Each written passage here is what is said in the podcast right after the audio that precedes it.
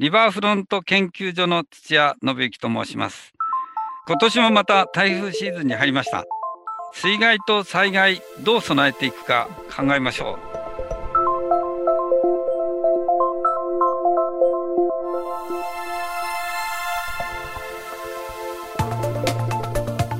未来授業今週の講師はリバーフロント研究所技術参与工学博士の土屋信之さん土屋さんはまちづくりや河川事業のスペシャリスト。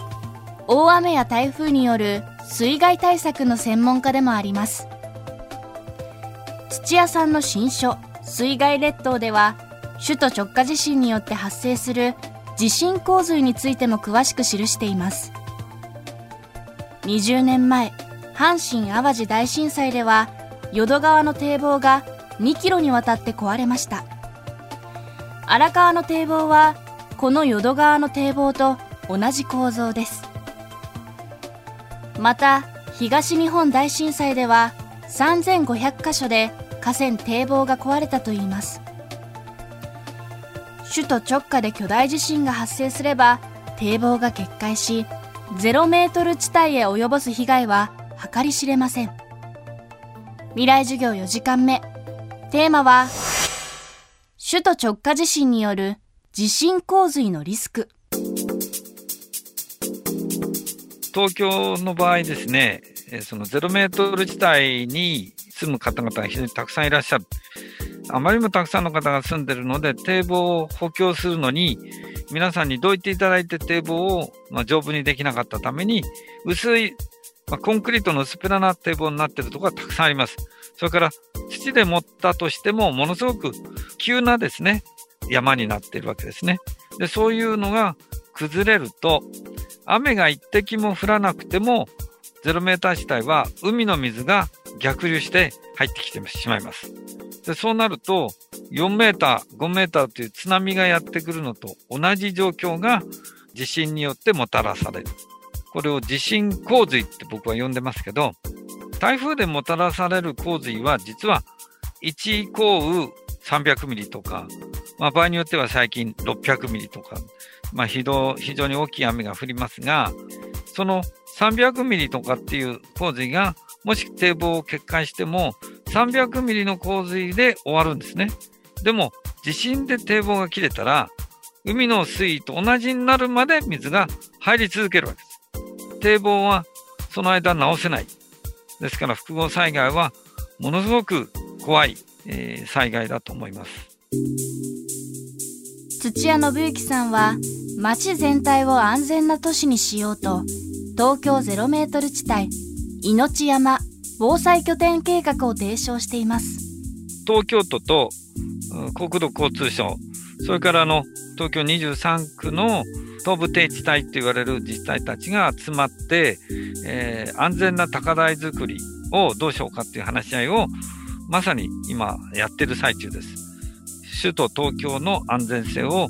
さらに確実なものにするためには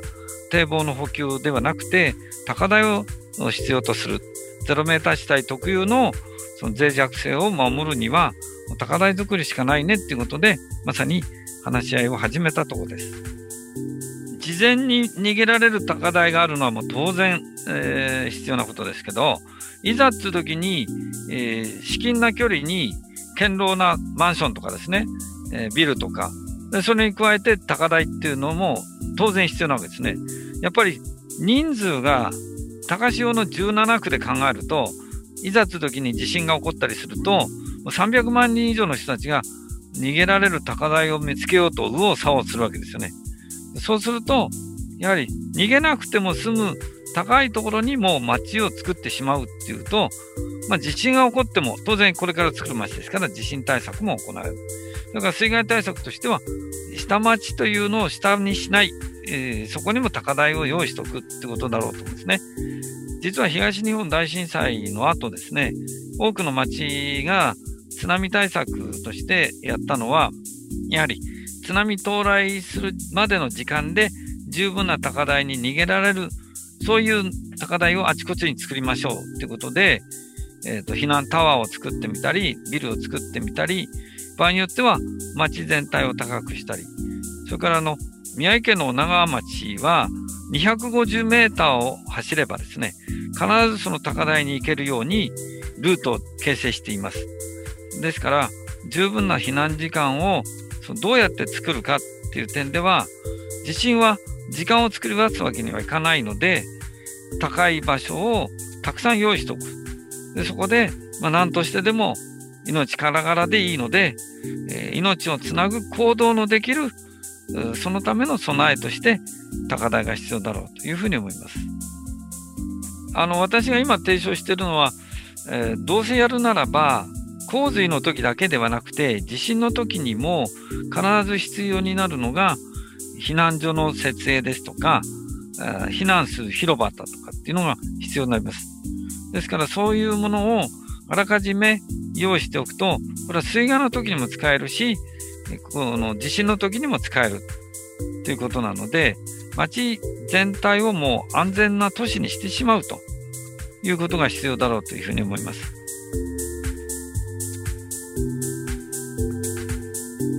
未来授業。今週の講師はリバーフロント研究所技術参与工学博士の土屋信之さん。今日のテーマは首都直下地震による地震洪水のリスクでした。